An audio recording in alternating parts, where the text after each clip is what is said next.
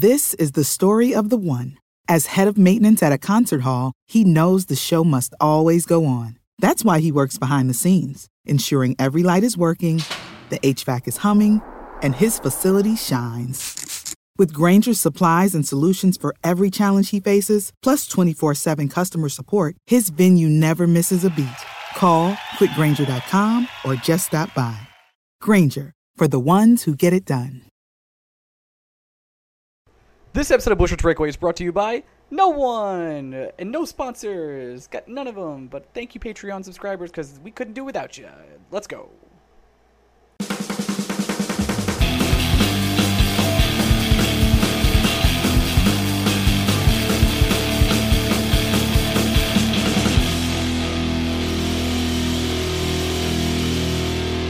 Hey, Blue Shirts Breakaway fans, welcome to another week of Blue Shirts Breakaway. I'm your host, I'm, I'm, Greg. Say hello. I I fucking lax, buddy.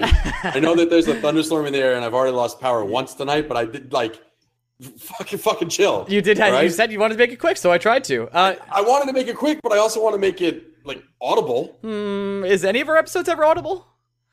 I mean, I talk to you every week. I know what your voice sounds this like. This week has no sirens, but it does have like wah, wah. it does have some dog barking in the background nonstop, and my neighbors won't take care of. Oh, that's not my dog. So Yeah, it's would tell you that. not a Yeah, no, problem. uh, uh, so we we we did one interview that you're going to hear with. Um, we we did our interviews out of order. That's how we do it. What? we, we interviewed our good close friend Jeff Belinsky, who you guys know. He's been on this podcast multiple times. And as soon as we wrapped that interview, the power went out in my complex, and it, it went out in a way where uh, the building across the street lost power first. So I started saying, "Oh shit," and then the power went out in my building, and all all Ryan and Jeff got was, "Oh," Yeah. and I went away forever. And you were super gone. That's fine though. we ended, gone. so we got the, we got we got both interviews in. Uh, this week we're not talking really any Rangers. The only news I have is that Ty Tanner Glass signed with a French team named Boxers de. Bor- Bordeaux or Bordeaux. uh, Uh, probably Bordeaux. I think it's Bor. Yeah, one of them. And Is it e- EUX? Is how it ends? yep, and I think that Yeah, that's that a, that's a no. that that's, a, that's an O sound. increases our chances of getting him on the show. I've already emailed the team to see if he would be willing. So we'll see. Oh. Yes, I'm. I'm. And and just to say, this will be my only real Ranger tape for the week because, well, Okay. what the hell is there to talk about? Uh, Uh, the dog is still cute. Good Yeah. pup. oh, Ranger, great pup. Islander pup, not so great. Just looks miserable. Every picture of the Just Islander pup takes, it just looks like it's fucking sad. Just looks sad, and I'm all. And we called it on this podcast. I'm all down for other podcast, uh, other podcasts, other teams, and other podcasts, other podcasts. and other podcasts to have their own mascot dogs. It's yeah, great. dogs are the greatest, and any dog makes any situation better. I'm just stating a fact that the Islanders dog, who will be named later, looks fucking miserable. Also, isn't it weird to say this dog will be named later? Yeah, what are you calling it now? Pup? Yeah. The dog the dog is going to learn tendencies to whatever name you call this. I know this because my dog's name growing up was Tonto. It responded more to butt munch because that's what I would call it more times than not. Right, exactly. My when I call my dog a dick, he responds. So Yeah. That's And 'cause I, I love my dog. Love no, my dog no one, death. no one get peed on my ass. My dog lived a great life. That thing slept with me every night. It would fart in my face. I would take it like a man. We had a great relationship. my dog currently sitting behind me. So there you go. Uh, but I would rather have Tanner Glass and Cody McLeod. Just coming out and saying it. I really would. Yeah, because like, we've had this conversation. Tanner Glass, I'm not saying he's good at hockey, but he occasionally does things that are good. Cody McLeod doesn't do anything good. No, he does not. He's, he he doesn't do anything. He doesn't He's do not a deterrent. He can't skate. He can't score. Uh, I, he exists. He does that. He, I'm, I'm telling you, my I'm sticking with my four inch philosophy, and I'm excited to get someone from the Rangers on to discuss this further. I I love the Forge philosophy. I I will say I'm surprised and somehow it snuck up on me that we're 30 days away from hockey, Yeah. After this podcast, we have four more podcasts to do before opening. and we're gonna have some preseason and actual things to talk about, which will be a phenomenal thing. Uh, not today though. Today we just we're we're doing it again. We're doing a Metro Division preview with people from other who follow other teams like we follow the Rangers, and we want to know if they're good or not. Exactly, and this worked well for us last year. It got us educated on the whole metro and what we'd be dealing with, and uh, so we figured why not do it again. Run it back. That's what we'll be doing. Uh, on that note, do we have anything else to talk about this week? Uh, let's see. Let's see. Nope, we do not. The Uh, only- we should probably say who's coming up on the podcast, though. I will. Adam Stringham uh, from J- not Jasper, Japers Rink Radio, Japers. Japers you go. Rink Radio, and then also our good friend Jeff Polinsky, who's just our good friend. To talk about the Devils. Uh, big time Devils supporter. Once had a Devils podcast. Has done other Devils related things. Absolutely, factually correct. We do have one Twitter question that I want to qu- quickly answer, and uh, the right. question is from Addis K. Uh, clear at Clear Thoughts, the Clear Unearth Squats thoughts on Twitter. It says rate the Rangers prospects in order of most likely to become best friends. There's only an answer here, one answer and only, and it is Chytil and Andersson, and they're already there. Yeah. Uh, I will say if you uh, Brett Howden is a looker though. No, I'm gonna- I'm I, but like, but by bromances, it's just Chytil and Andersson, and it No, has that- been. that's fine. I'm just saying if if the second part of the question is which Ranger prospect is going to have the best time in New York City, oh, it's, it's, Brett Howden it's because he's going to fucking clean up. yeah, it's gonna have a great. Oh my god, he's going to walk into a bar and just be like, he probably has that sweet Canadian accent to go with it. Eh? He's probably just the good old boy who, down to earth, says all the right things, sweet as all can be, is just going to wink at you and have the twinkle in his eye, have his hair done perfectly. Yeah, no, he's gonna he's gonna fuck. He's gonna fuck a lot. Brett Howden walks into a bar. All right, on that note, we're going to go to both our professional interviews that were professionally done. And definitely don't talk about strip clubs at the end. So here we go 5 4 3 2 transition. We're back with our first guest of the day, Adam Stringham of Jasper's Rick Radio. You are a recurring guest on the Blue Shirts Breakaway. Welcome back, my friend. I'm happy to be back. Good to talk to you guys. Yeah, uh, And uh, classic classic Ryan already fucked it up. It's Japers rink, buddy. We've been over this like Uh, 15 times. did I read an S? Yo, my. Yep. I, I, oh, man, my dyslexia is wild. Japers Rink. Sorry, bud. I have done that 15 times. All right. So last time we spoke, uh, anything cool happened? Uh, since then, yeah. I mean, uh, I I believe I was pointed out to me when we were scheduling this thing that uh, since we I first came on this podcast, the Capitals have uh, all they've done is won the Stanley Cup. That's it. Hmm. So no failed seasons. Just uh, so basically because of you guys, the Capitals won. So, Just want to so, say uh, really, quickly, Capitals Nation, thanks you guys. you're welcome. Uh, Greg, your turn. Not sure how I feel about this responsibility in my life. Uh, I take I take bribes, lots of them, usually in financial form. So anything you want to send my way, cash amounts, uh, glad gladly accept. What will- something I'm gonna keep in mind. What can we expect since we're doing this preview of the Metro from the Capitals going forward? Will you have the quote unquote cup hangover? Are you ready for the next season? Or what's happening with your coaching? Let's start with your expectations for the season. Um, I, I think we should expect another pretty solid regular season from the Capitals. Um, the roster has had very, very minimal turnover. Um, you know, they, they did trade Philipp Grubauer um, at the draft so they could get Brooks Orpik off the off of their books.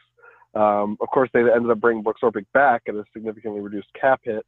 Um, so, so really, we, we might just see bottom six turnover with guys like Jay Beagle now being in Vancouver um, and a couple new young guys coming in. And the Capitals just recently signed Sergei Sh- uh, Shumakov out of Russia, who was almost a point a game player in the KHL. So he's going to add some competition to that bottom six, which um, uh, he might even challenge for a middle six role. So I think it's going to be kind of fun for the Capitals to figure everything out. And as you kind of start hinting at, uh, the coaching is really going to be the most interesting thing with um, Todd Reirden, the associate coach last year, moving up to take over Barry Trotz's role as he decided it was time to go and uh, try to fix a, a franchise that is having a lot of trouble getting it together in the island. Did you? well, first, first, first, I want to point out the Rangers also had interest in Shumakov, so I'm not exactly pleased that he went to the Capitals. It's a very Oh, yeah. sneaky good signing. Uh, second, just want to clarify terminology a little bit. Barry Barry Trotz, did he decide to go, or were you being super duper cheap? Um, you know, it, it's kind Good of question, unclear. Um, I, I think the Capitals definitely were were cheap on him. I think there was a lot of behind the scenes stuff there. Um, I think before they won the cup, there was, you know, he wouldn't have been back at all um, if they hadn't won. So that's the only reason it was even um, being talked about. They even tried to bring him back. Um, I, I don't blame Barry Trotz at all for leaving and going and getting paid. He got what he what he deserves. Um, he was not my favorite coach for the majority of his tenure in Washington, but um, you know, guys remember a winner, and I'll, I'll always remember him as the coach that got the Capitals over the hump. Uh, sometimes it seemed like it was in spite of himself, but uh, by the end, he got it all together. The Caps had the best possible lineup out there uh, in the finals in round three, and that's why they were able to move on and win. So, uh, good on Barry. I guess you kind of answered your own question there. My my next one would be: Did you want Barry Trotz back? And it kind of sounds like you're indifferent. You're happy that he got you the cup. You'll always remember him fondly for that. But at the same time, maybe a new voice is a good thing long term. Yeah, I think I think that puts it up pretty well. Um, I would have been happy to have Barry come back, but I'm not too too torn up that he's not either. Um, you know, he, he he was with the team for for a pretty decent amount of time, and and coaches have a shelf life. And do I think he would have still been great this year for for Washington? Yeah, uh, but Todd Reirden might be just as good. I mean, he could be worse, could be better, but um, uh, you know, it, these things happen, and I'm not going to lie to you guys. Just having the Capitals win it all, I'm, I'm still feeling great about that, despite the fact that they had the coaching turnover. So yeah, I got news for you. Some of the uh, Ranger fans are still holding on to '94. We're still holding on. yeah, We're like, yeah, remember exactly. the good year? Like we still talk about it constantly. Um, are you worried about? Speaking of of the hangover, are you worried about hang, uh, Ovechkin's hangover and maybe not showing up to camp in shape, or what are you are you expecting him to be the the end all be all he always is? No, you know, if they weren't, if he wasn't showing his great Instagram videos of him working out, I think I'd be a bit more worried. Uh, he, he looks like he's actually been doing a lot. He's uh, just recently became a father. Uh, dad strength. I think less than a month ago. So that was that was yeah, dad strength. We'll definitely see from him. Um, I'm not too worried about Ovi. I'm more worried about guys like uh, Jakub Vrana, who just uh, I don't know if you guys saw any of his Instagram story after they won, but that man, he went hard. He he was. I don't think. I, I mean, harder than Ovi. I mean, it, it was nuts. Uh, he's not a very big kid, so I think uh, I'm more worried about kind of the young guys. I think Ovi knows what Ovi needs to do, and uh, you know he's the leader of this team, and he's going to show up and, and do his best and set the example we did all last year, leading to the cup win. Before we get into guys you who you're going to miss the most and guys you expect to take a big step forward next year, just answer one question for me. Yeah. Why even bring Brooks Orpik back? Haven't we just? Uh, it, it, I think it's pretty clear he's not exact. What? God bless him. I'm happy that he's a professional athlete that got paid. Yada yada yada. The Capitals fans, you guys can have whatever relationship you want with Brooks Orpik moving forward. But dollars to donuts, he's got to be one of the five worst defensemen in the NHL. And as a Ranger fan, I can tell you I know something about shitty defensemen. Yeah, he's kind of like Dan, like Dan Girardi got victimized by the Capitals in Game Seven. Um, against Tampa Bay. So it kind of makes me think about Brooks Orpik and, and Dan Girardi's kind of the comparable, I think. And uh, I, I think there's the the locker room stuff. I mean, the players love the guy. I mean, like his on ice performance is, in my mind, like it's garbage. I mean, he's he's not good. He he he played pretty well in the playoffs for for him. Um, you know, he didn't take a lot of dumb penalties. Uh, he he after a, a rough first round against Columbus, really the first two games uh, you know, he, he wasn't the liability that he maybe had been in, in playoffs past. And um, I mean, I don't have any defense for why they resigned him. I wouldn't have brought him back because the Capitals have been drafting young left-handed defensemen the last few years, and um, none of them have, have made it up because they got Brooks Orpik kind of in that spot on the third pairing. So um, Juice came up last year, but he, he he's kind of older. So um, I, I wouldn't have done it if I were the Capitals. I, I got no defense for it, but I, I think it's uh, it's all intangibles and locker room stuff. So if you're a big believer in that stuff, that that that's what drove the move. Speaking of questionable, plenty of, plenty of spots on the coaching staff. If you're asking me, but whatever. Speaking of questionable decisions, uh, let's just I'm just going to say the Tom Wilson contract and let you go. Holy shit! I forgot about that. I did not. No. Yeah, we've got um, a lot of different opinions about the Tom Wilson contract, both in the Capitals fan base and, and even in like our little blogging community, uh, in Japers Rink and Russian Machine Never Breaks and those kind of guys. Um, I think it's too much. I, I thought I was going to see Tom Wilson come in for between like four and four and a half. Um, I thought the Capitals had an opportunity to kind of play hard, more hardball with him, make him show you again on a one-year deal. Uh, he was still an RFA, but only for the one year. So you only have so really you're paying um, the majority of the term that you're paying for is, is post RFA. Um, but I don't think Tom Wilson's ever going to get power play time or significant power play time. And I think that's would really be the only thing that drives up his production much more than what we saw last year. Um, I think he's going to be like a 40 to 50 point guy uh, for this whole contract, assuming he's still playing on the top line. But that's going to drop off a bit anyway, even if he plays just as well because Ovechkin and Backstrom are getting older.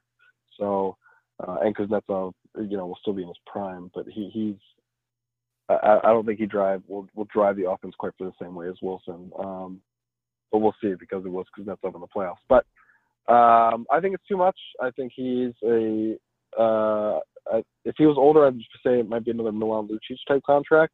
Wilson's still a pretty young guy. It's, it's easy to forget because he came up when he was only 18 years old into the NHL. Um, so some people are arguing that we will actually that Wilson's still growing and progressing, and that's why his production was so far up this year. Um, I think it might be some of that, but it might also be he was getting a little bit lucky. So um, we'll see. Um, it's weird to me that he got paid almost as much as TJ Oshie did uh, the year before.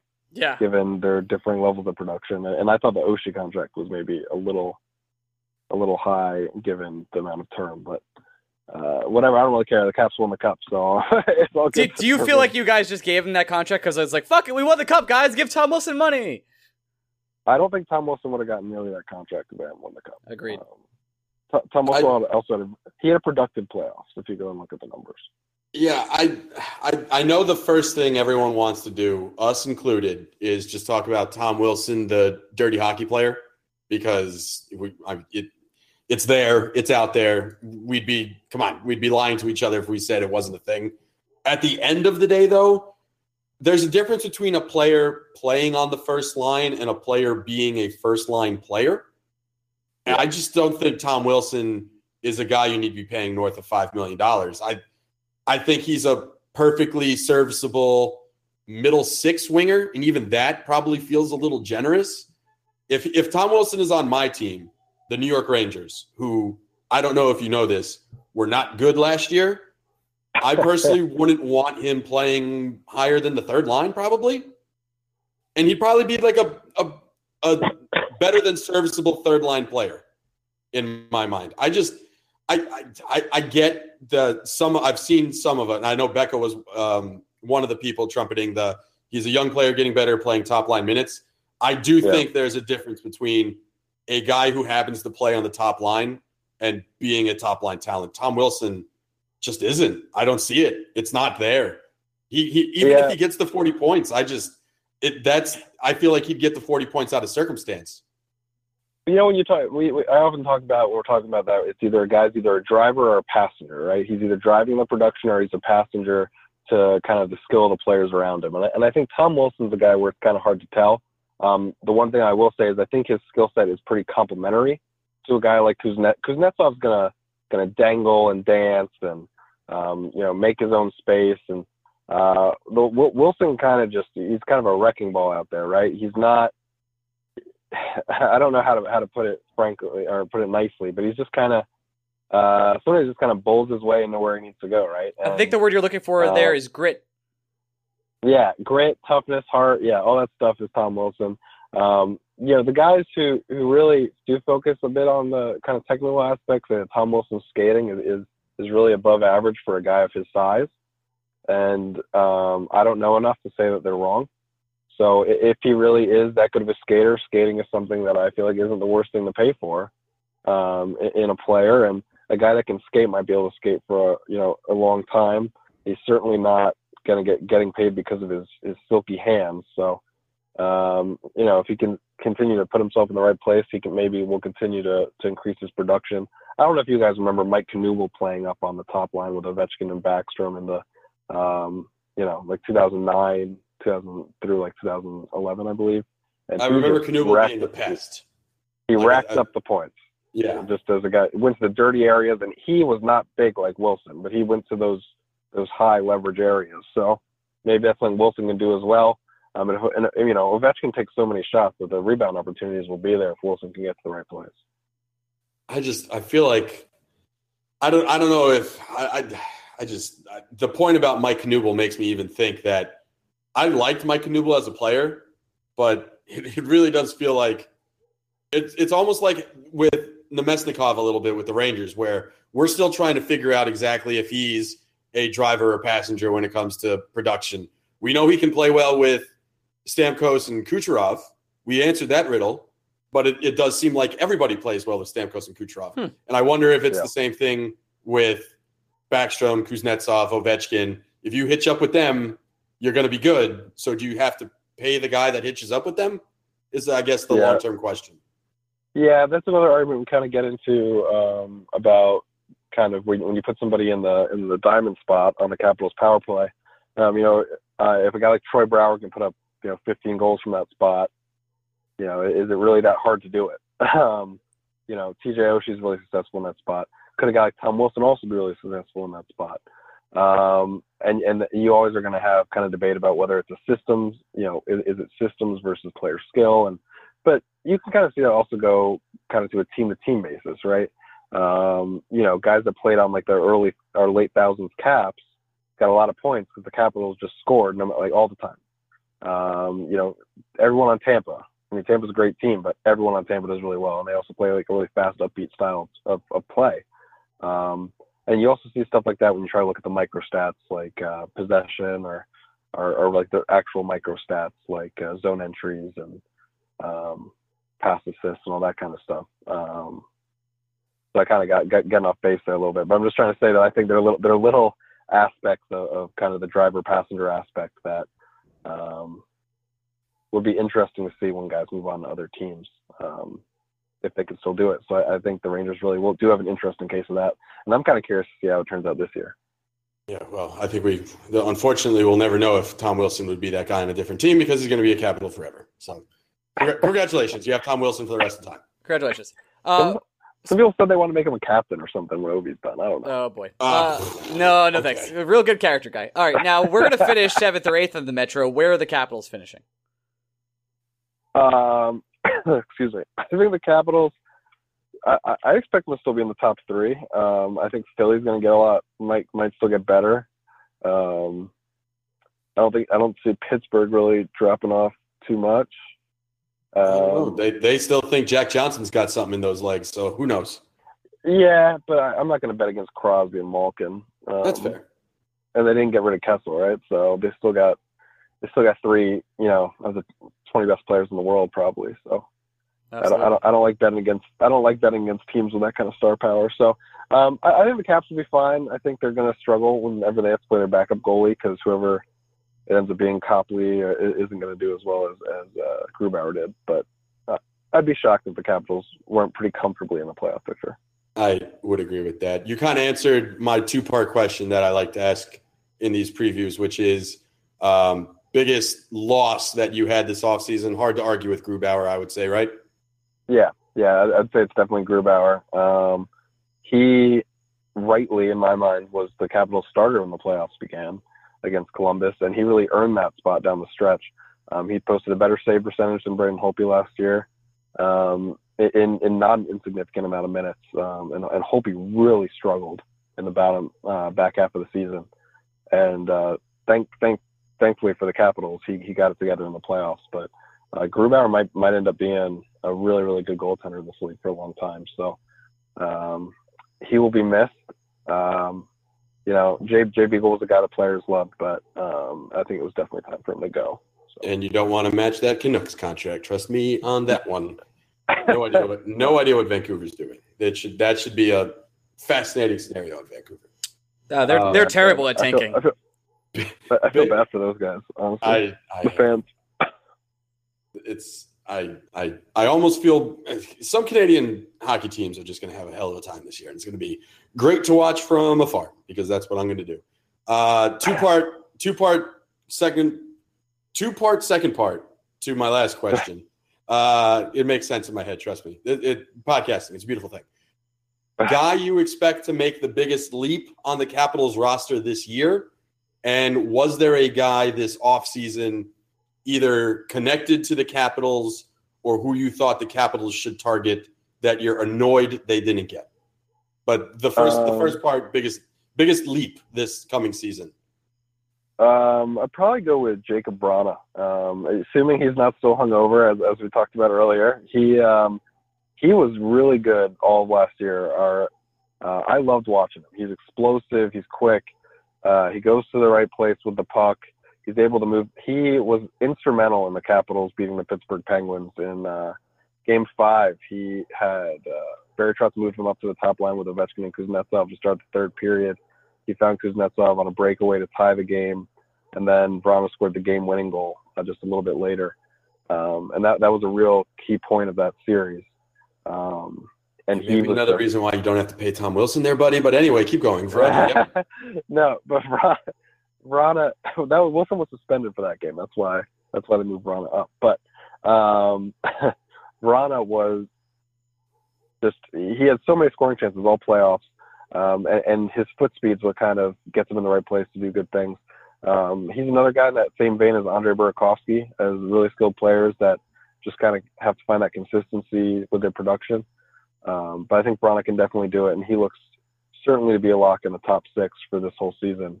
Um, so he, he's really the guy. And for for the next part of your question, was there anybody the Caps were tied to? The Caps had a really boring offseason, guys. I mean, no, I mean besides all like the day with the cup and all that wonderful stuff, um, they really weren't rumored to be in on any free agents. They were kind of just keeping their own guys. Um, the only real exciting thing with the Capitals was Erik Karlsson talk at the trade deadline. Um, but that, it was supposedly the Capitals were in really late. But um, yeah, when they re-signed John Carlson, I, I, I mean, they're, they're not. There's no way they're going to trade for Erik Karlsson. So no, it, it was a really, really quiet uh, summer for the Caps, and um, I think all they've done is make some savvy moves like the the one they made just a couple weeks ago with the guy from Russia. I mean, get these guys that are really cheap and try to find the next DSP or or Brett Connolly, guys that you're not paying a lot of money that can go and get some meaningful production for you. is um. Shit, I had a good question. because Thanks for coming on, Adam. sick. Really Uh, appreciate no, it. No, the uh, uh, what what are your opinions of the John Carlson contract? Obviously, he was going to be the defenseman that was going to get paid on the open market this year, and Yeah. that's exactly what the Capitals did. So, how do we feel about it long term? Um, I think the Capitals did well. Um, I, I I think they paid him a, a lot, but I don't think they paid him too too much. Um, I believe the Doughty contract was what like two million more AAV. I So- believe that's true. Um, John Carlson is, is is not as good as Drew Doughty, but I don't think the the gap between them is, you know, an extra, you know, twenty five percent of of Carlson's contract. So, um, I, I- I'm actually pretty happy with the deal. I didn't, I, I knew the Caps wanted to bring him back. I just thought it was going to be really hard um, with the cap space. So if they, if they hadn't been able to trade, make that Orpik trade, uh, Orpik and Grubauer to Colorado, um, they wouldn't have been able to do it. So uh, good on Brian MacLellan for figuring out figuring it out, and I think uh, Carlson will, will continue to be um, a key cog on the Capitals' number one power play for now, the, the foreseeable future. So, um, you know, it's nice to kind of know that no matter what the Capitals do, they're still going to have uh, one of the best power plays in the league next year. So, uh, I'm I'm pretty happy about it. Now, now works. I'll actually say it. Adam, thanks so much for coming on. Before we get out of here, why don't you why don't you plug all your material? Um, as always, guys can follow me on Twitter at Stringham A, um, Stringham and the the letter A. Um, or you can also listen to, to our capital centric podcast if, if you no, you guys aren't gonna want to do that. But if you if you do, you can listen to it at Japers Rink Radio. Um, we're on SoundCloud. So um and I I also do some stuff for hockey graphs occasionally. So that if you guys ever read their stuff pretty analytically based, I do some writing there very, very occasionally, and there's also a hockey graphs podcast that's also pretty rare. So uh, hopefully your your great listeners can come uh, at least check some of our stuff out on Twitter. So Sean Thank you. Sean Tierney, friend of the show. So I, I like I very much Yeah. enjoy hockey graphs. yeah, awesome. All right, man. Thanks for coming up. We'll talk to you soon. Enjoy your uh, cup hangover. No, yeah, thanks a lot, guys. Transition.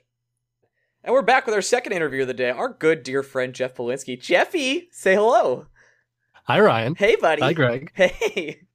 Thanks Uh, for having me. Of course. I think Greg's trying to say something to you. Jeff, can you hear? Jeff Greg? would understand.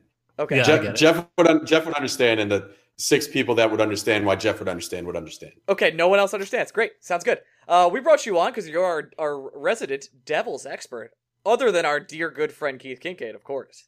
But uh, you are the second most knowledgeable about the Devils, so we're here to have you do a season preview with us.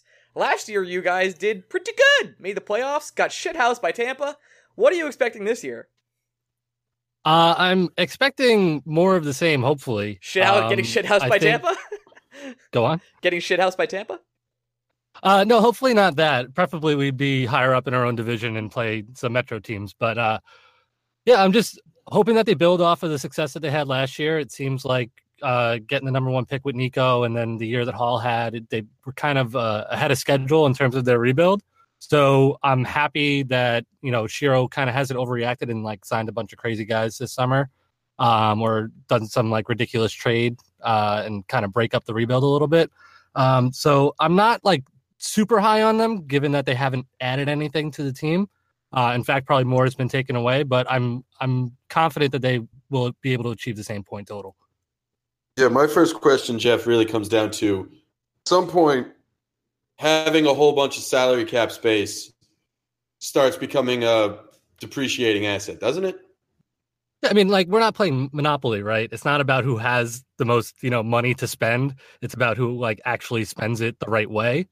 Um, so yeah, at a certain point, you know, a lot of these trades are seen with the Rangers as well, where it's like, oh, good, we could, you know, take on a bunch of cap space and then, you know, get some good assets. That's okay in the short term, but eventually you need to start using that money to like pay your actual players, um, and not just build up all this goodwill and all these, you know, maybe players in the future. Who are the Is there a future player players- that you missed out on that you're annoyed isn't currently on the Devils roster because you definitely had the money to pay him? I mean, like who who got those kind of contracts this year? Well, Like, that, that, that, that's what I'm. That's what I'm asking you. I'm not asking if you think that the Devils should have signed Jay Beagle or Antoine Roussel. Not those guys.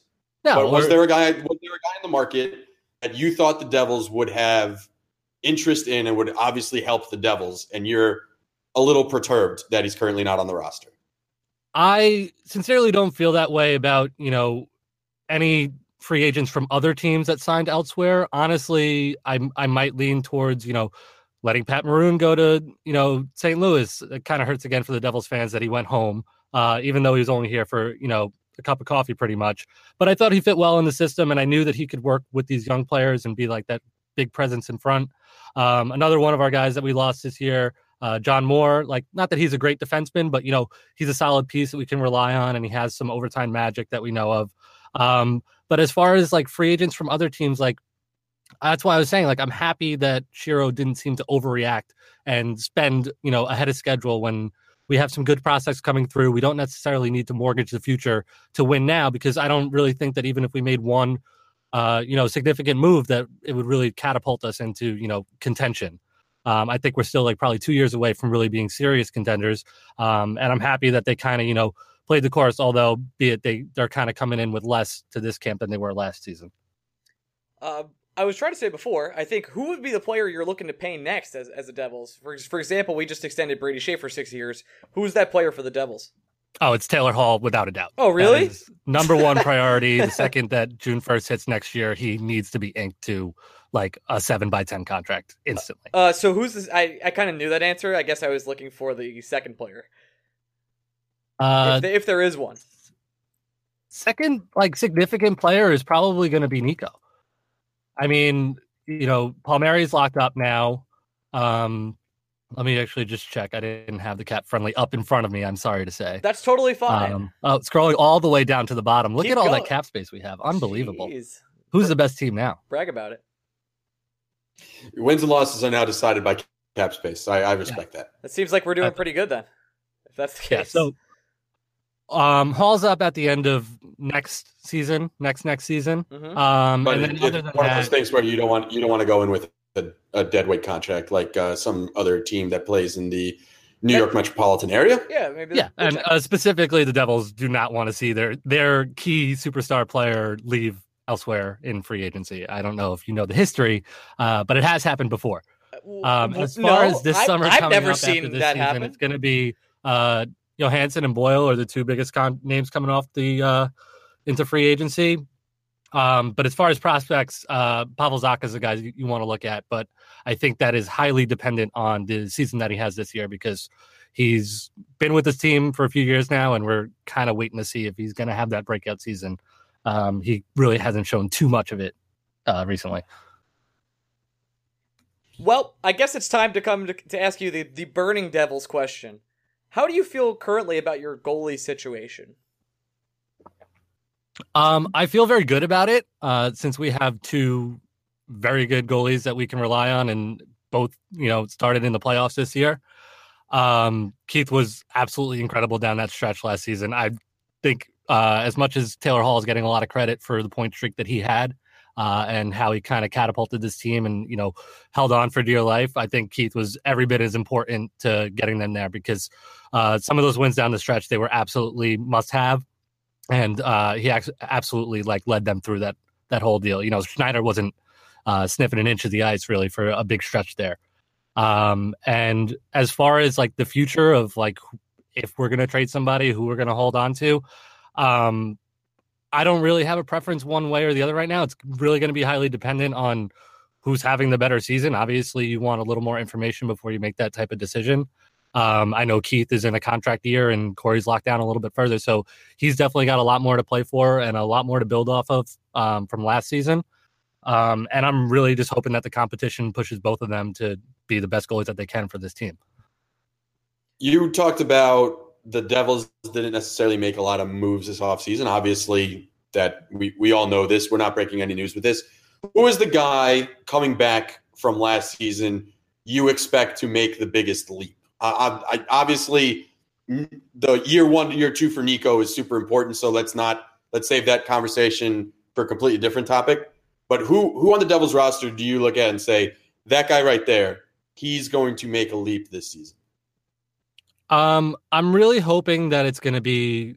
I mean, like Kyle Palmieri didn't necessarily have a bad season last year. He was injured for a good portion of it, so his numbers are a little bit down. But I'm really hoping that you know the lineup will shake out where he's on the top line with Hall and Nico, um, and the three of them can just run crazy for you know the entire season uh, because that's a pretty big powerhouse of of scoring that you have up there. Um, as far as you know, guys a little further down the prospects list, um, guys like Damon Severson and Steven San- Santini, like they're locked down for a few years. Uh, uh, Santini just got paid this offseason, like not a whole lot of money. And those are two guys that have like been waiting to take the next step like every season for the, probably the past two years. Um, and those are the guys that we really need to like hit on in terms of you know the picks that we're making and the guys that we're growing within the system because defensemen as you know are like super hard to come by. Huh? So if you can get them yourself, like we want to have our own Brady Skjei. We want to have our own guy who came up through the ranks. People were saying it might be like that Damon Severson type, but other than the offensive upside that he's had, he hasn't really been like super reliable. Um, and we are paying him a lot over the next few years. Like it's not like he's not a significant part of this team, but it seems like his like peak is going to be at like second pair and defenseman at this point. So a Brendan Smith type. I'm sure. Let's go with that. yeah. Uh, uh, Jeff, rank these three trades in terms of which ones you wish you didn't make to I know where the this one, is going. the one you're happiest to make. Uh, well, you, you might not. I, I know which one of these is going to be the one you're pretty content that you made, but I'm including it because it's the three trades I can think of. It's the Grabner trade, the Maroon trade, and the Vatanen for Henrique trade. Rank those three in this is the trade I wish I didn't make this is the trade I think is going to work out best for the Devils. Yeah, I, I, I thought you brought this up just to rub the Grabner trade in my face because uh, a little bit, yeah, a little bit. But then I also I put the last one in there for you to talk about that trade. So, which is the player you took with that pick this year that we have to keep our eye out for in terms of? I believe we traded that pick to get K'Andre Miller. Gotcha, gotcha. Okay, so it's it's kind of out of our hands now. If if yes. if Miller is in, insanely good, I'm not going to be upset that we gave you a second round pick that kind of helped you that's a little bit right. far fetched. We we also got Rykov, who has gotten a lot of positive reviews since you've traded him. Yeah, I think what I said at the time was I didn't think he was coming over for us anyway, so that was kind of you know a good thing to throw in there if you guys really wanted it because it wasn't going to benefit us at any point. So we'll we'll take that that lump, I guess. Okay. Uh, and it, it, your thoughts on the Maroon trade then? I mean, okay. Yeah. So let me go through this trade. So I would rank them. Uh, Number three, I guess, would be Grabner. We'll just use what I just said now on how I'm ranking it. It seemed okay at the time. He could have been, you know, big upside for the team in terms of its speed. Like it's already a fast team. He had a bunch of breakaways that he just didn't connect on, but it overall it seemed like he didn't really fit well with uh, the culture that we had here, and it just he didn't really get a lot of uh, big opportunities on the ice. Um, second would be Maroon. Like I said before, I think he's uh, going to be missed after the the play that he showed on the power plays, particularly in the playoffs. He was one of those. Uh, he was a guy who kind of always surprised me with the creativity that he had on the ice. You wouldn't really think about him because he's just kind of like this big guy that stands in front of the net, but he had uh, a lot of hockey IQ and would make passes that I didn't see the rest of the team make the entire season. And he came in and he kind of changed things up a little bit and gave a little bit of uh, firepower to the the power play. Um, but number one has to be the the Henrique for Vatanen trade because I mean, as big of a piece of a team that Henrique was, and he resigned or uh, ex- got an extension with Anaheim, so doesn't seem like he's coming back next year in free agency. But uh, Vatanen was such a vital part of the defensive core that this team had. He really is our number one defenseman right now, like hands down. Um, really strong, really aggressive, great on the power play, big slap shot. Like he's one of the guys. I actually bought his jersey this last year. Like that's how much I love him and I how much I hope he's going to stay around. And I think that's absolutely been the best uh, trade that Shero's made last year. I, that's yeah, it. That's all I got. That answer. Do we have any other Devils questions, or are we done? Because it feels like in the middle of. I, I thought it was August still. Turns out September, guys. Who knew? But uh, I got I got I got a few. I, I came prepared, unlike uh, someone else on this podcast. Okay, I, I, have questions for you guys about the Devils. Like I, I always like oh. am curious, like your perception of them. Well, let's let's Greg finish, then we'll let let yeah. you go, Jeff. Bring it on, Greg. I just so you were you were saying you're a little you would think that there's a possibility the Devils take a step back next season, and it, you're saying it's no fault of their own. They, they punched above their weight last year, so maybe if they take a step back, it's not necessarily a bad thing. Am I understanding that correctly? Yeah, I mean, you you want to see you know the young guys you know produce what they the magic that they had last year. They had so many rookies on this team from you know Blake Coleman to Will Butcher to Jesper Bratt, like they they hit on a lot of things last year that a lot of people weren't expecting, and that's why they were so successful. Um, not that those guys can't produce, but like I would predict pretty heavily that Jesper Bratt is gonna you know regress, or that you know I don't he didn't really get a lot of play in the playoffs last year. Um, I'd be surprised if he was, and probably disappointed if he was on the first line this year. Um, I think that the fact that they didn't really add anything this offseason is, like I said, I don't blame Shero for doing it. There's not anybody out there that I wish they would have had, and I'm glad they didn't give up too much. Um, I think there's a trade upcoming in the near future, given all the cap space that they have. Um, he's probably just letting to see, you know, how it's going to shake out. Um, if something did happen, I would be willing to, you know, trade a Severson or trade a Santini if I knew that we were getting, you know, something bigger. But until that happens, I can't predict this team to be any better than they were last season. Is Taylor Hall going to have a better than MVP season to really take that next level? It's uh, the guys around him uh, that have to do it, and it's the goaltending and the defense and the offense. Obviously, that's what a hockey team is made up of. Um, but yeah, I don't, I don't know what I'm seeing in this offseason that makes me think that these guys are going to, you know, greatly exceed what they accomplished last season. Two two more questions for you, then you can throw it back at us. All right. The first one uh, we mentioned him. We should go into a little bit more depth about him. Realistic expectations for his sophomore season for Nico Hischier. I think it's you know in that sixty to seventy point range. I think uh, last season he didn't really get a ton of time on the first power play unit. Um, I think that's definitely going to increase this season. We also know uh, or found out after the playoffs were over that he was playing with a hand injury uh, for pretty much the entire season.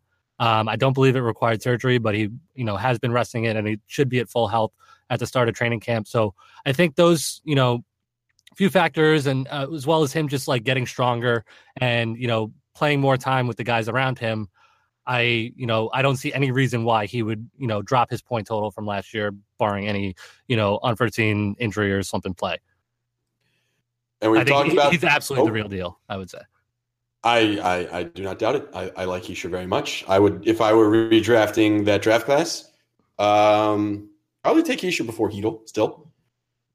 But I don't. I, I, mean, I will say, do you right? have Chytil hasn't done anything at the NHL level because he no, hasn't had the opportunity. So, That's honestly, a ridiculous comparison to make at this point.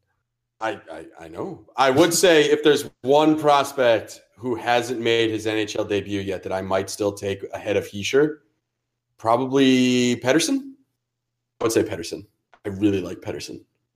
Yeah, he, he's he's looking pretty good. Those Swedes are always on a different level. Classic Swedes. They're, Jeff, they're actually, I have another question. Uh, final, final. Wait, hold on. I have a question. question. Wait, Greg, hold since, on. Since we've talked cap Wait, space. hold on. Since what? I have a question. You said you didn't have anything. I, I thought of one. Fucking idiot. Your words were, "I don't have anything." Uh, uh, well, I, I sat here listening, and can't you two see that you are just completely in love with each other? I, I it's hard to see, to be honest with you. Uh, Jeff, are you surprised they didn't try and shop around Keith or trade uh, Corey? I mean, why why would we? At at that point, like because you still are a rebuilding so team, and you might be able Mm-hmm. to get some legitimate value. it's it's possible, but I think that timing is a, a big deal. I think last year, given the you know surprise that the Devils were to the whole the league as a whole, like you don't necessarily want to react too fast to that type of stuff. You don't want to be like, oh, we're we're good now and Keith's great, so we could do without Corey and just deal with you know Lack as our backup or whatever, and everything will be fine. You know, he'll be great forever. Um, it also depends on what you would get back. Like, I I don't know what players out there. I guess if you know Erik Karlsson came our way and we gave up Yeah, one of the two of them, I would feel like I would be crazy for not wanting that return because we would still have a goalie that we believed in, no matter which one we sent away, and we would greatly increase our defense. So I'm not necessarily like itching for them to be like, "Hey, get rid of these guys. Look at what we could possibly get for them," What uh, if because I don't know that the goalie demand is really necessarily that high. Um, but no, well, you I'm were not. saying I'm you not were saying a, a it. I'm kind ridiculous of happy that they hypothetical with it. the Erik Karlsson trade there. Um, what if a team came and offered you a first round pick for either one? I mean that that's essentially what we gave up for Corey, but I don't think that picks are are what we want. Like we we want players that are going to increase our team now.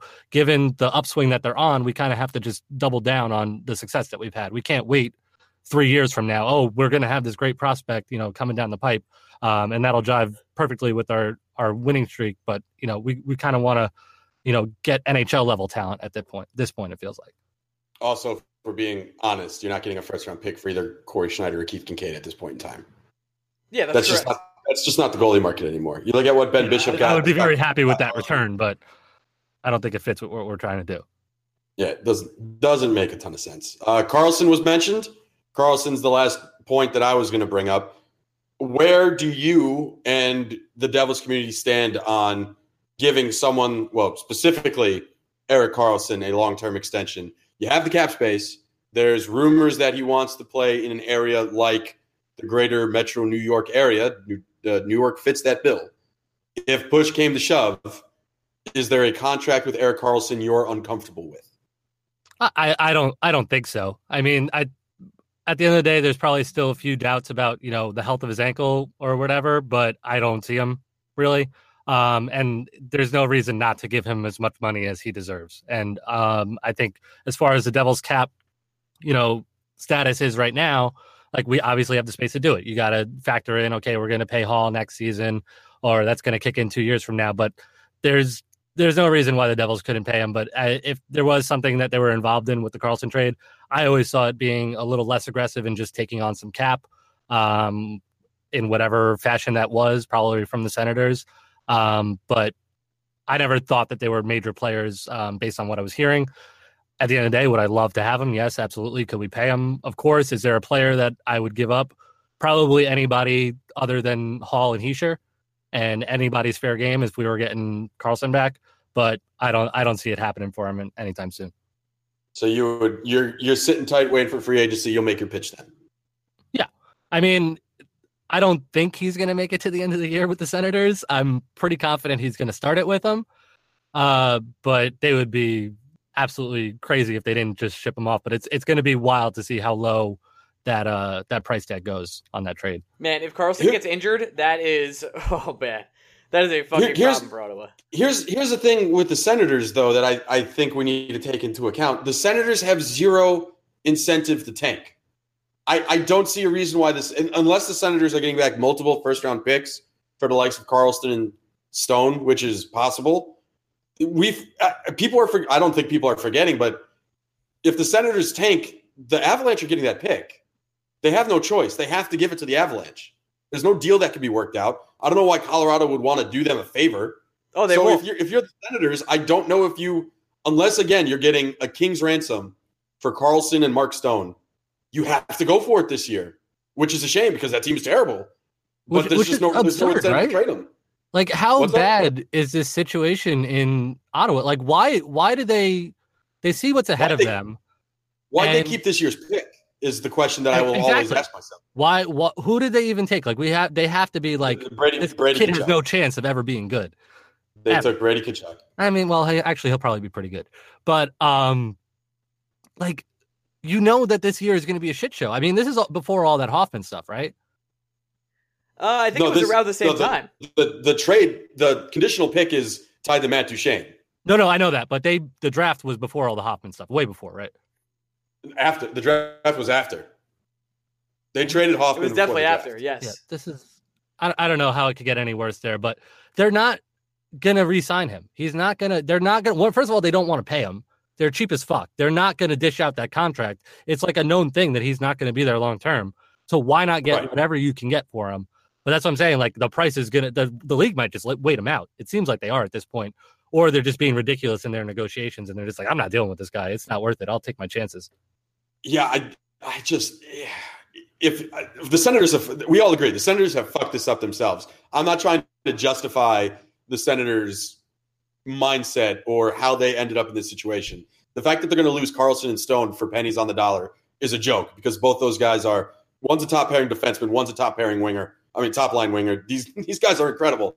And not only are they going to lose them, but then they're going to lose the potential number one overall pick because it's it is hard to think of a team that's going to be worse than the Ottawa Senators. If Greg, they were in the Eastern Conference Final wait, who'd they beat? two years ago. Oh. Two. Uh, yeah, they shouldn't have been. They were gifted that Eastern Conference final. And then, of course, they're in the Eastern. They took the fucking Penguins, who won the cup that year, Seven seven, games. games. Unbelievable. And And, they, just and they are just fucked. They are fucked. Wiley Duchene- Coyote off the edge of the cliff. Oh, Duchene's leaving. Stone's leaving. Karlsson's leaving. They're not going to get anything for them. How they're stupid going to lose the top to three feel? pick. That's ridiculous.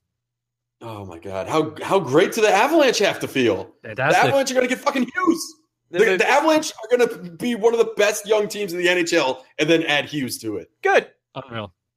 Good for the Avs. Unbelievable. Oh, Jeff, what are your Fucking questions for us? What was that, Ryan? What are your questions for us?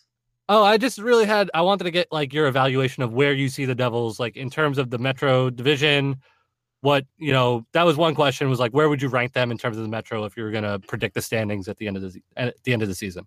I still think they're they're probably the third team now, especially if Panarin gets traded. And I, I feel like that's going to happen. It seems like all the rumors are heading that way.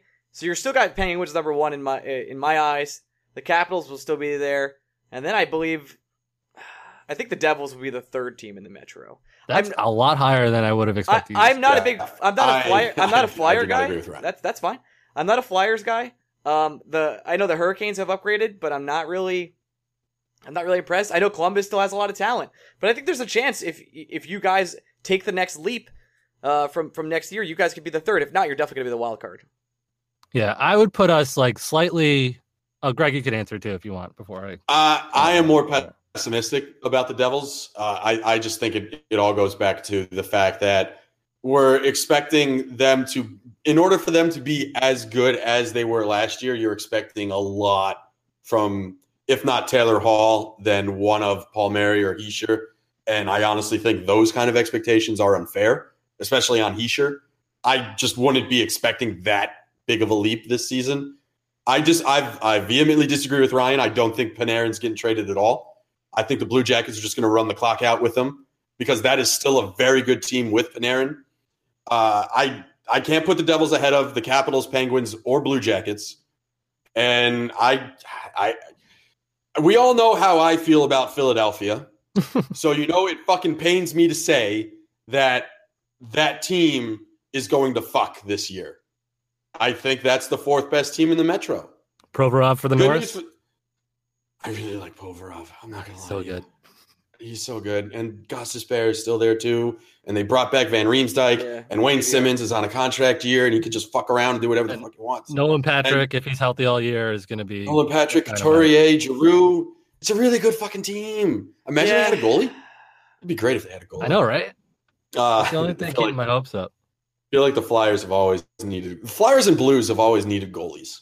It's incredible. Do you think there's a Um, chance? What do you think the odds the Flyers end up being one of the top two seeds in the Metro this year? Top two seeds? Yeah. I think that's a, that's a bit much. Okay. Uh, you would need the Blue Jackets would need to crater, and the Capitals would need to regress significantly. They'd have Ovechkin might be drunk for the entire season. They need it, need him to be drunk the entire season. Uh, I I Don't overlook agree. the coaching change in Washington too. I think that's going to have a bigger factor than people think. I don't. I true, but I also think the Devils are just going to eat the Islanders and Rangers alive. Uh, and I I kind of agree with Ryan. I don't know as much as I love Dougie Hamilton. I don't know if the Hurricanes got better. If that's human, their defense is going to be incredible. I don't know how you replace Jeff Skinner. They didn't. They're just going to try. Svechnikov has to be Oh really shit, good. that's as a, the guy that I wish the Devils had. I don't know how we're not a part of the Skinner trade. Yeah, a little weird, right? Yeah. I, unless the Hurricanes said we just They flat out don't want to trade him in the division. division. Yeah. That's the only thing I can think of. Um, but if you're the if you're the Devils, I would have given up. A, imagine Skinner in your top six. Yeah, that would be legit. Um, yeah, I, I just I don't know if the Hurricanes really got better. I I just the Devils to me are the the fifth team in the Metro, and you know I love you, Jeff. You know I'm not saying that to hurt your feelings. I just if I'm being realistic about the the top four in the Metro is going to be very good. Why, why would that ever hurt my feelings? Like, oh, you don't. I don't know. I just worry about This is a personal attack on me. I just worry. I worry about you sometimes, Jeff, I just worry about you. Yeah, I would probably lean to agree with you guys. You know, Washington and Pittsburgh are definitely those top two. Um, the next four I kind of see together, um, where you have I I would still think Columbus is still the third best team, given the way uh, Bobrovsky's been playing, and they still have a lot of good pieces with you know Panarin and the like. He had a game last year. We had five primary assists against the Devils. Five. He- he's, After he's the third one, they were like, so "This guy's ridiculous," and then they didn't cover him the rest of the time. It was He's going to be so good on the Rangers, Jeff. I let me tell you, I can't wait. he's going to be fantastic. Him and Chytil just all day, just eating. Yeah. And then the next two I have are probably I think us, us and Philly are pretty neck to neck. I think I mean similar to how the standings were last season, but I think we're similar types of teams. I think we're in similar spots in terms of our contention. Um, they do desperately need a goalie, but they have a lot of high end talent with Voracek, Giroux, Simmonds. You listed them all before. Um, and then Carolina's right there, but just like probably a little bit lower because they haven't proven as much and they lose Skinner. Uh, who knows how Mrazek is going to fare there. Um, and then the Islanders all the way at the bottom, and the Rangers probably a little bit better than them, even though you guys should be trying to tank. We're tr- we're gonna try to be worse than the Islanders. I promise. We just we didn't sign Leo Komarov to a four year deal, and we got this guy Henrik Lundqvist. Yeah. Lundqvist is going to fuck us. Stupid pretty It's good. unbelievable. oh, fingers crossed. Fingers crossed. Um. Okay. What was your second question, Jeff? I think you just you listed some teams there. Oh, uh, yeah. My second question would be like, I guess other than including Taylor Hall, who is the player on the Devils that you would um pay the most for to trade to your team? I, it would be silly to say anyone but Hischier. Yeah, Hischier's the answer. I think you're He gonna. sure, he sure over Hall. No, Hall Hall's number one. Duh. Duh. Well, I, City. I was listing him, but like in terms of like the future of your team, like right now, like if you were doing a legitimate trade with the Devils, like who is Oh. the one? oh, piece Hall. that It's you would still want, Hall. You, the guy, know, the guy was to trade. MVP. Jeff. He's the Hall. It's Hall. Yeah, it, especially because the one thing the Rangers lack is pure high end winger. Like imagine imagine Taylor Hall on a line with Mika Zibanejad and Chris Kreider. Whew. That's a lot of fun. And then that also puts a guy like Pavel Buchnevich on a line with Filipino and Matt Zuccarello, and all of a sudden, Jesus Christ, you have a top six, legitimate top six. Legit. So, And so then it's not Hall a guy future like- then. I'm guessing. Yeah, it, it's Hall ahead of Hischier because I just the Rangers have the Rangers have so many centers that they have to figure out which of them are good. Uh, so I I just the Rangers adding more centers in trade seems a little Ill advised, unless there were. I mean, unless the Rangers had like some one, but- vision that already Chytil's a winger. Like if the Rangers traded for Hischier, they're admitting someone's not a center already, and I don't think the Rangers are ready to admit that someone's not a center. Yeah, So I fair. I it, and plus we're talking Jesus Christ, Mika Zibanejad between Hall and Artemi Panarin. What are you doing to me? Oh Jesus! okay. uh, Jeez. final I- I question. wouldn't be able All to right, what, what about uh, which player would you least want to have on your team? Oh, it's got to be Keith. To- Guy's a total shit. yeah, what a traitor Yeah. that guy is. yeah, he's a total Keith- asshole. Keith fucking blows. Um, Oh, fun police. on, honestly, I don't know. You're you're. Oof. It's Ben Lovejoy. You don't even have to really- the answer. Really don't have Yeah, the Devils don't really have a bad player. I don't need another. Let me let me put it this way: as awful as the Rangers' defense is right now, I don't know if I would want a guy like Severson or Santini on the team just because the Rangers probably already have one. We just don't know it yet. I, I think you I think you have some on your roster right now, probably. Yeah, so I'd rather just figure out which one of the many defensive prospects we have is exactly that, as opposed to bringing in Santini and just having that. You know what I mean? That's but again, that's not even that's not even me shitting on Santini. Santini is better than Marc Staal. I'm, I'm not breaking any fucking bubbles by saying that. I would like a defenseman like that on my roster. I just think I already have it. I just don't know which one of it is yet. Yeah, that's fair. I would say Jimmy Hayes, but you probably want him with his brother now, I guess. Yeah, then we could patch package both of them for something. I don't know. Just let Kevin be happy for a year. Let Kevin be happy. Jeff, thank you so much for coming on. But before we go, uh, we have one nonsense quick for the question. What is your favorite wood type smell? My favorite wood type smell? Yeah, what's your favorite uh, wood smell? So- uh probably like a campfire. I agree. I think campfire is a top three smell. Period. Why- where did this question come from? I got it on Twitter. I Twitter don't today. understand. Is this the the whole highest- reason we had Jeff on second, the whole reason we had Jeff on second was, oh, we're gonna do nonsense with Jeff, and then this is the fucking question you dropped for him. That's correct. So I like campfire, but I think pine is rather good. What the fuck? What happened to you in the last five minutes? I asked people on Twitter Twitter for questions today. That was one of the questions I got. What's your favorite Oh my wood smell? god. Never asked. Oh my god. I just wanted to ask one Why? question. So, Greg, I'm assuming you're not a wood guy then. Okay, that's good.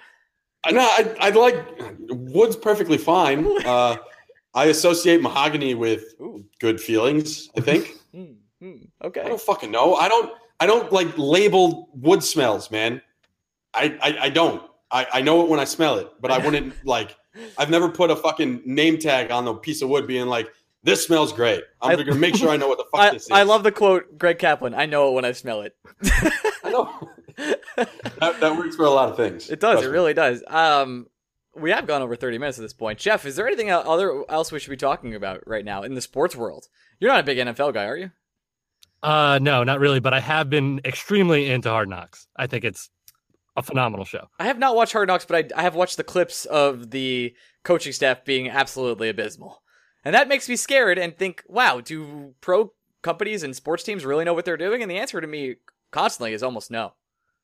No, I, I've so I've I, I'm with Jeff. I'm 100 percent in on Hard Knocks this season. It's been phenomenal, but I've also been watching Hard Knocks and listening to GM Street from The Ringer. hmm And every episode, Mike Lombardi is constantly saying, "This is not how a normal football franchise is run. This is this is weird and this is abnormal, and no one should think this is normal because really the players are coaching themselves, and there's one competent coach on the entire staff. It's Todd, Haley, Todd Haley. Yeah. and at every turn, Todd Haley is just put down by Hue Jackson, which makes this entire season phenomenal. Hue Jackson might. There's a reason why I. There's a reason why Hue Jackson is one and thirty-one as a head coach Oh, you think? and we are seeing it every day. Hard knocks. I want to point out that Lombardi did call Doug Pederson the worst coach in the league last year uh, from the start. And then he won a Super Bowl. So there you Yeah, go. he, he did do that. Yeah. At, at the same time, the Eagles also assembled the world's greatest roster. I, I'm pretty sure Yeah. we could have coached that team. And they would have the been quarterback had the biggest dick. He I don't know did. you know that. Huge dick. Big fan of big dicks. Um, I'm not sure what else we should hit on today. Well, Uh, I was going to say off of uh, my Hard Knocks point that I brought up. You talk about um, Fitz, you know, started revolutions suggesting that the NHL have a summer league. oh, Um, I think there should be an NHL version of Hard Knocks. It would be so much better than 24 7. You would get to follow the prospects through the camp, who's going to make it, who's going to be sent down to the AHL. It would be phenomenal. And the NHL should be trying to market itself that way, and they don't do that type of stuff. okay. So here's something funny you said. The NHL should be trying to market itself. Thought that was pretty funny, Jeff. Thought that was a good one. Uh, it, it would also have to be on HBO or Showtime or somewhere they can curse, and it would be unfiltered because the filtered version of the Road to the Winter Classic last year was absolute garbaggio. It was not worth watching, and it was miserable. Now, if they're gonna do it, I don't think I don't think they're doing it because it'll get no ratings because the N- the NF- NHL doesn't get ratings for some reason, and the NFL the preseason's game get get the Stanley Cup Finals worth of ratings. Uh, but if they're gonna do it, it has to be raw. It has to be unfiltered. And what team would you want them to follow? That's really the good question. Well, it would have to honestly the Islanders this season. Yeah, I think that would be phenomenal. What, the Senators. You would really want to see another team besides the Senators? the Islanders I'm or the t- Senators. I'm taking in the Barry Trotz factor. I think that's that's a big uptick. Is it? I don't know. for me? I- It's not. I- He was I'm great very- on 24 7 when it was Caps Penguins.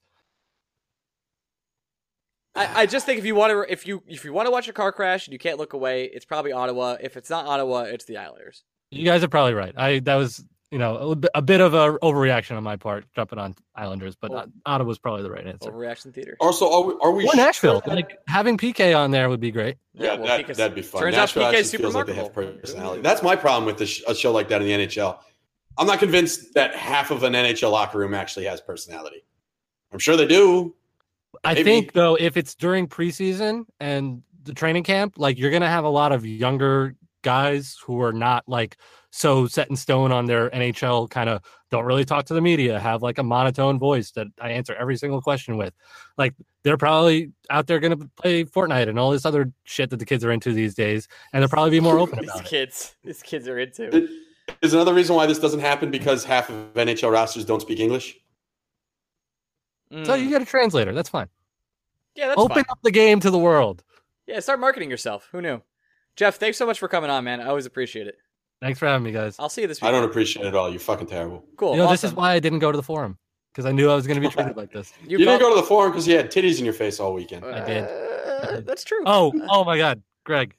oh, hit me, please, I don't, on the I don't know if podcast. Ben told you this, but you know, like the the strip club that we were at the entire time in Montreal, Why? I don't know why you're not saying the name. Cafe Cleopatra. Cafe Cleopatra. What- So yeah. Get the sponsorship this week is Cafe Cleopatra. Well, this podcast not, is brought after to you by. Oh no! oh no! we went to a different strip club the other the second night. Uh, you Oh, no. betrayed Cleopatra? A million times better. The girls were What? so much hotter. The dances were worse, but the girls were way hotter. Greg, Oh, Vinny well, will tell you. know Vinny that. will testify to I, this. no, I love how you're calling out Vinny on the pod. I'm just saying. I'm just bringing my sources. Okay? Okay. I'm just backing up with references. So we get outside when we go home. We look across the street. Cafe Cleopatra's right there. It was across the street the entire time. It was across the fucking street. yes. Oh, oh. Uh, but the dances were. I See, I had a lot of fun during the dances, quote unquote. I did not really partake in this. I don't. I don't have any opinion. I, I think that it's possible to do both. You know, you just pop into Oh, my. one, you get you get the stage dancing, and then you pop into the other, you get the private dancing. It's it's the best of both worlds. Okay, great. Uh, this has been talking strip clubs. It was, across the street. That that that bothers me so much. Across the street. So we're gonna, so basically what we're saying is we're going to a Canadians Devils Canadians Rangers game. It's on a And Saturday in February. you already looked. It is on a Saturday in February. Devils play Montreal on a Saturday in February. Fuck, we're going to Montreal. All right. Uh, what what what actual day? Like the the the date? I hope it's. I the, think it's like the eighth or something. it's the 14th. Oh no! As long as it's not Super Bowl weekend. You looked it up, Brian? No, I'm. I'm not. I'm not looking it up yet. all right. So guess we're going to Montreal. Who wants This to is- come with? No, actually, this is not an invite I want to give out. That follow us on. Various... It's a Devils game. You guys are a Devils podcast now. It'll be fun. It'll fit. Uh, right in- yeah. right- No, we pissed off half your fan base, so it'll be a good time. Oh, don't pay attention. I might as well go to a Devils game. Yeah. Hey, what what morons? Keith is welcome on this podcast today. Keith is also welcome at Classic. Everybody's welcome on this podcast. Uh, I don't know about that. All right. Uh, put my foot down there. Thanks. Now that we've gotten that out of the way, that was talking strip clubs, not sponsored by Cafe Cleopatra. Jeff, thanks for so much for coming on and see you this weekend. If you want to follow us on Twitter, you can. Bush's break. If you want to do anything else, do it. You can do it. I believe in you. Talk to you guys later. Bye.